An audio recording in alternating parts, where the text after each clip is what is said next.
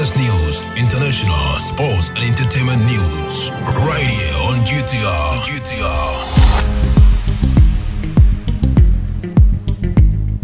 Good afternoon and welcome to the midday news here on Ghana Talks Radio. Coming up, IMF deal won't affect LEAP and other social protection programs, says Ofori-Atta.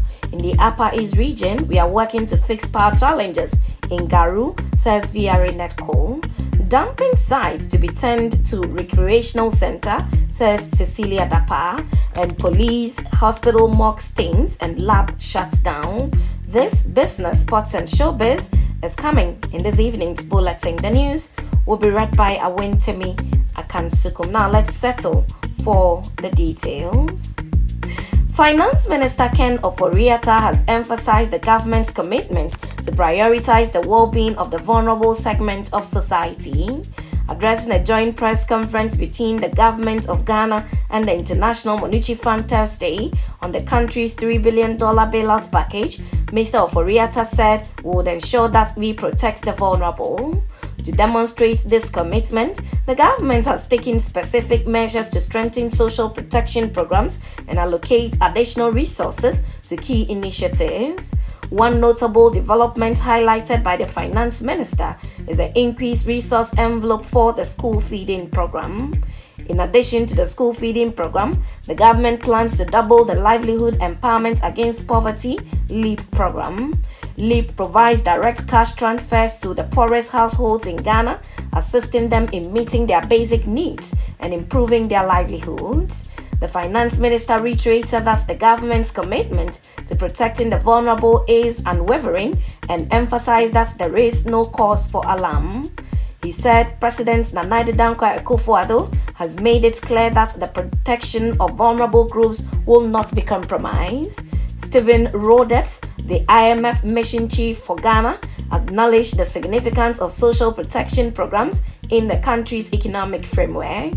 Roudet highlighted that ensuring the creation and strengthening of such initiatives is a key objective of the IMF collaboration. Now, the management of VRA NEDCo in the Upper East region says it is diligently working towards resolving the power supply challenges in some parts of Garu district.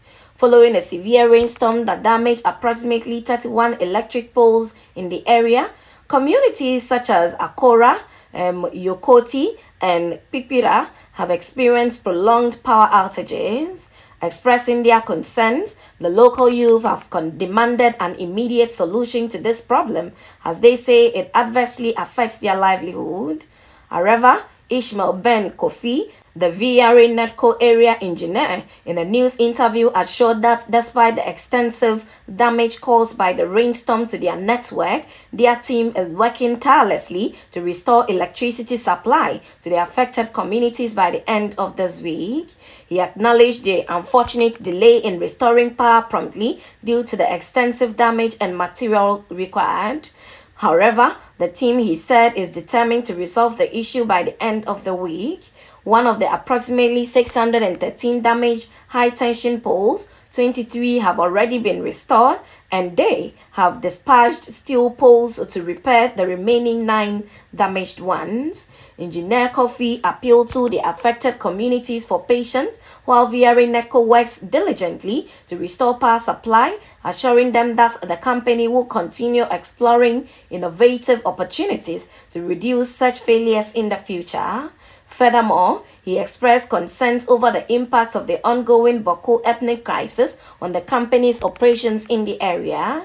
He said contractors are currently hesitant to enter Bawku to address specific electricity supply challenges.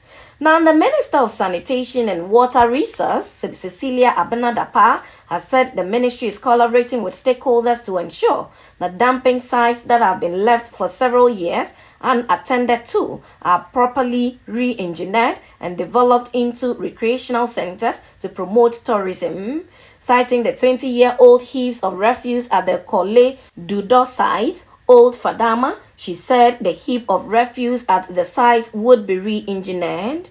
Mrs. Dapaah indicated that the mandate of the ministry under the Greater Accra Resilient Integrated Development GARID project was to clear unnecessary and illegal heaps of refuse that had the potential of being washed into the Odaw River. She made this known at Old Fadama as part of her familiarization tour of the area. Old Fadama has a population of about 152,000, made up of mainly scrap dealers, mechanics, kayaye, food vendors, and street hawkers. As part of the tour, she visited the Medina market and the Ofanko railway dump site, among several others. Mrs. Dapaah reiterated that as part of the support provided by the ministry, heaps of refuse in towns and cities that used to be the phenomenon were no more. Moving to other stories, the police hospital morgue is stinking like a sewer, compelling the hospital's laboratory to shut down. The stench from the morgue engulfs the laboratory and reaches other units of the facility. A source at the hospital attributed the situation to a large number of unidentified bodies at the morgue and some fridges broken down. The source said the situation had persisted for about a month.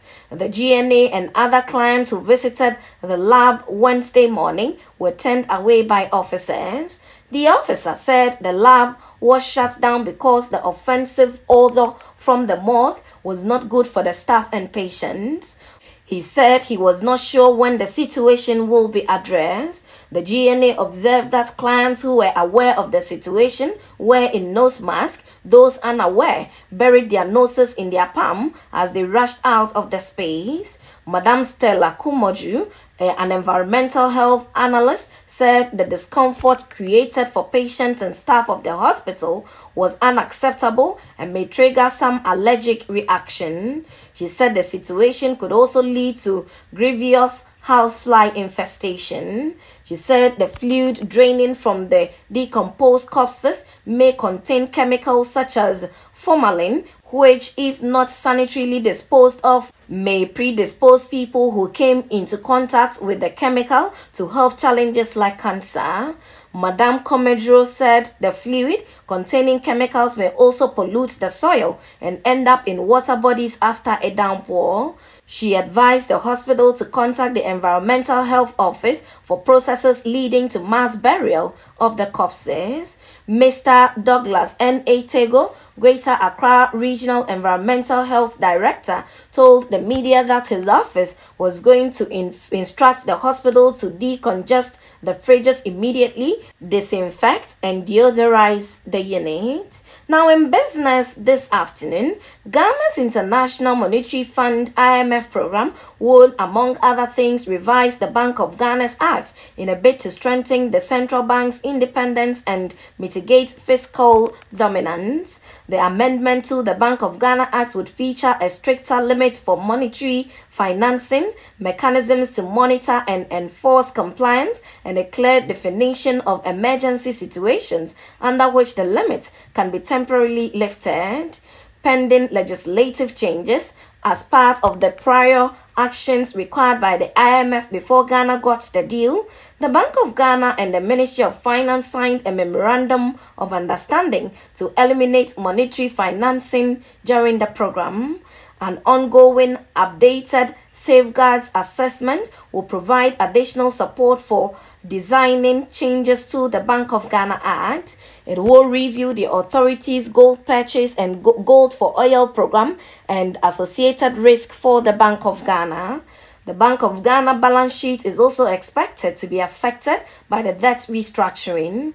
A report on the country's program issued by the IMF said the government and the Bank of Ghana would assess the impacts and develop plans for its recapitalization with fund technical assistance support. In sports, President of the Ghana Boxing Authority GBA, Abraham Neequaye, says Britain based Ghanaian sensation Seth Gyimah has decided to naturalize for the UK. The GBA boss says Seth, also known as Freezy McBone, has initially planned to fight under Ghana's name. The professional boxer first fought the country's attention in April following his victory over Dal Sharp at the Copper Boxing Arena in London.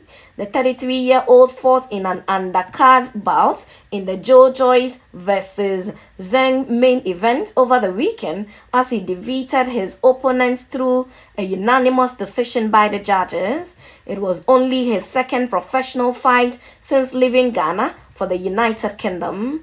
This feat caused many Ghanaians to harbor the idea of him joining the Ghana team on the international front. But the association says prior to his recent bout, Freezy applied for a GBA license, which would have made him a Ghanaian boxer. However, he switched to a UK license to compete as a British in the lead up to his Dial Sharp face off. Neequaye, in an interview, said we sent him a message and he can confirm it. He came for our license, but when it was time to get a release letter from us, he changed his mind and decided to fight as a UK national. In showbiz, Kumawood actress Kyewaa has delighted her fans by releasing a new skit on her YouTube channel just two weeks after returning from the US. In the opening scene of the skit, she joyfully sang praises to God, holding her Holy Bible in one hand while using the other to make expressive gestures in the air. The humor kicked in when a lady passed by and offered words of encouragement, commending Kyewaa for her devotion to the gospel.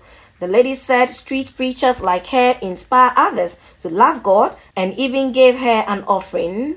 After the lady walked away, Kyewaa playfully urged everyone not to judge her, knowing very well that passerby might, might criticize her choice of a mini dress and boots, which is a deviation from the traditional attire of Ghanaian preachers. Towards the end of the skit, Kyewaa encountered two young men who hum- humorously mocked her dress and pointed out that it didn't align with the teachings of the Bible she carried. This led to a comical altercation between the two parties, sparking laughter and amusement among viewers in the comment section.